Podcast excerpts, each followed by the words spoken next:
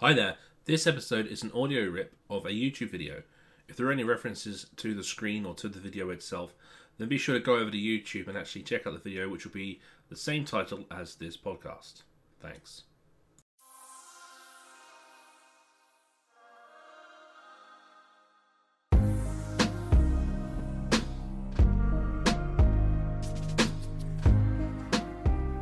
Okay, let's get part five done. So, uh, chapter 56 Safety Services. What is a safety service? Um, it's listed, really. Got scope here 560. This chapter covers general requirements for safety services, selection and erection of electrical supply systems for safety services, and electrical safety sources. Standard electrical supply systems are outside of the scope. And then it gives us a little list. So we are talking here about emergency lighting systems, fire pump systems, fire rescue lifts, fire detection, CO detection, fire evacuation, smoke ventilation, fire services, essential medical systems, and industrial safety systems. Safety services normally aren't part of your principal design, normally aren't, you know, a fundamental part of the client's request. Um, because quite often, you know, they they want what they want for them to do their work. But you know, there are requirements. There are there are many other standards which have to be followed, and being able to design a suitable safety service is very important. We have a couple of things to talk about. Um, we'll start with classification 560.4. I touched on this briefly in the previous video.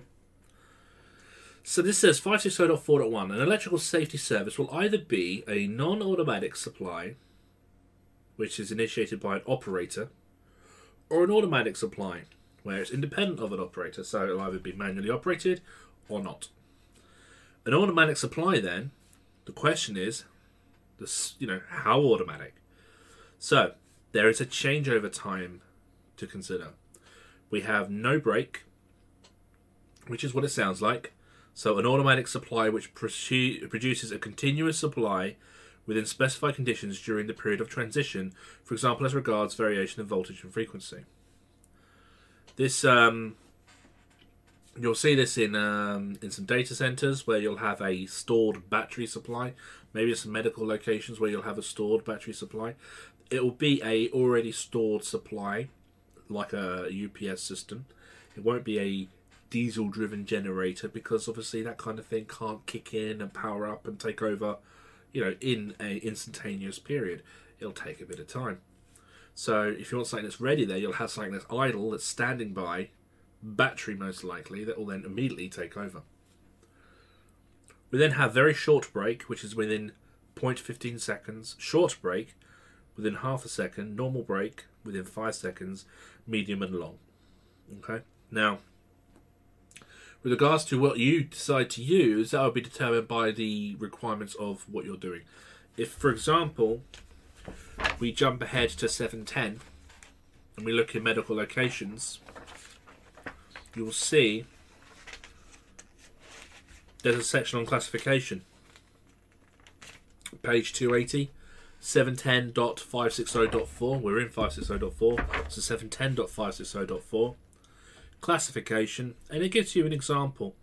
So, requirements for groups 1 and 2 locations, and then it will say further down there power supply sources where the changeover period must be less than or equal to half a second, and it gives you examples luminaires of operating theatres, medical equipment containing a light source that is essential for its application, life supporting medical equipment. You then have less than or equal to 15 seconds, and it tells you there equipment within 15 seconds. It must be able to maintain that for a period of up to 24 hours, etc., etc. And then you have greater than 15 seconds, so you have sterilization equipment, technical building installations, schooling equipment, etc., etc. So those those are examples of classifications, and quite often they will be dictated by the the uh, the type of environment you're installing to. They won't really be there for you to determine. We then have general, back in 560.5. Safety services may be required to operate at all relevant times, including during mains and local supply failure and through fire conditions. Obviously, things like fire alarms and emergency lighting, they must be designed to operate in a fire condition so that if there is a fire event, you know, people can escape and firefighters can do search and rescue.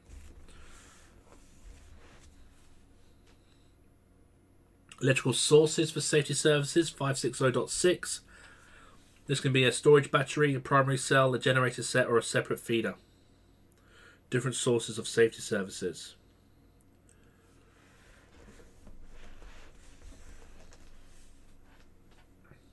We have in parallel, operating out of parallel, uh, central power supply sources 560.6.10.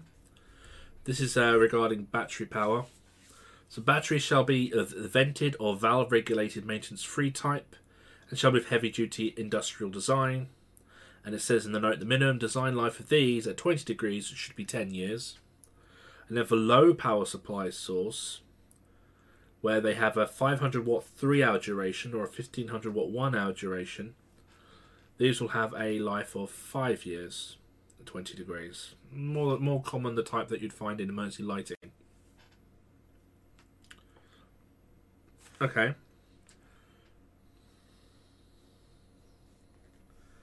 Um, monitoring system, circuits of safety services, 560.7. Except where the recommendations of other safety standards apply, circuits of safety services shall be independent of other circuits. Now, that's very important to understand because if you think about it, when you're designed to do an installation, you, you put in a wiring system, tray or trunking. If you throw in a safety service into that into that system, then any other work that you do on that system or the route that you take that system may not be in the best interest of a safety service. So a safety service should really be separately assessed and separately installed in a way that is most advantageous for its uh, life to not diminish and for it to work in the required scenario. So when you go to a large industrial kind of site, you'll probably notice when you look from the main switch room that you'll see a tray leading off with all the power and distribution on it, and next to it another tray with a lot of the fire alarms and the emergency lighting on it. So they're separately ins- installed. In very small installations like some shops or pubs, then you may just have a separate wiring system for your fire alarm, but your emergency lighting might be self-contained within the luminaires, so it's not really a, a concern for that. But if we do have it, it must be separately installed and it should be separately assessed, and it should really be separately designed. It should be it should be considered that um, the the route of installation shouldn't uh, consider the rest of the installation. It should be dedicated just to safety services. It then says safety circuits or safety services shall not pass through locations exposed to fire risk unless they're fire resistant and in no case will they pass through an area of explosion risk.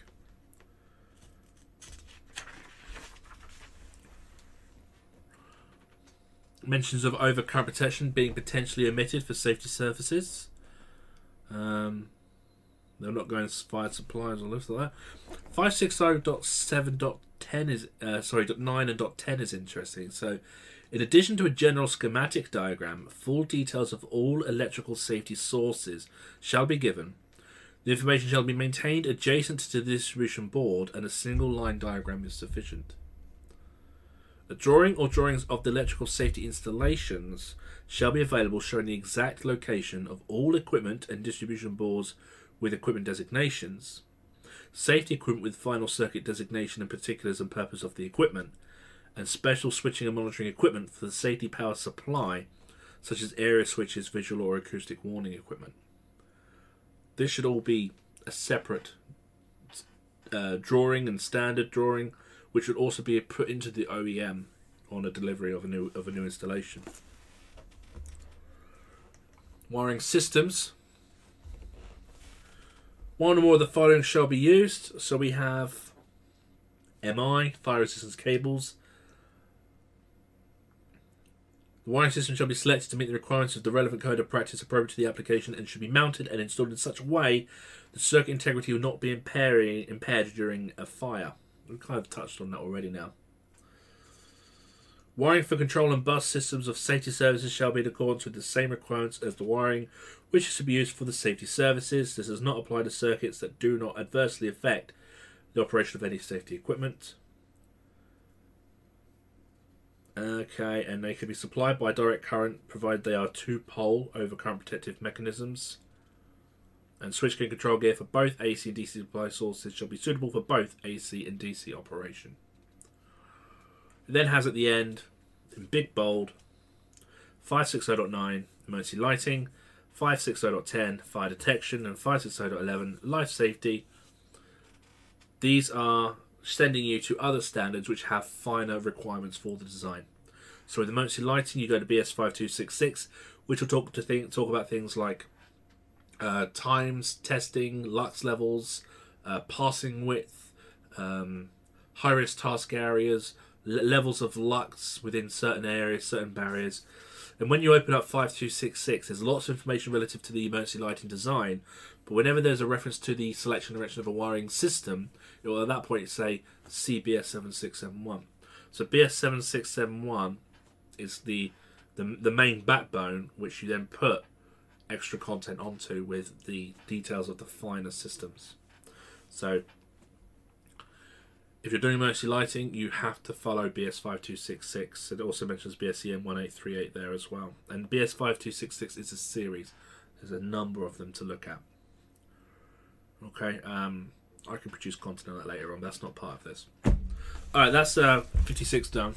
Now, next is part 6, inspection and testing. So we're leaving part 5 now. Part 5 was quite quite a mouthful. So we're to go to part 6 next which actually will just be chapter 64 because they've migrated all to chapter 64 in the 18th edition. They've got rid of chapters 61, 62, and 63. Um, I'll, I'll see, see that video in a few minutes. Alright, cheers.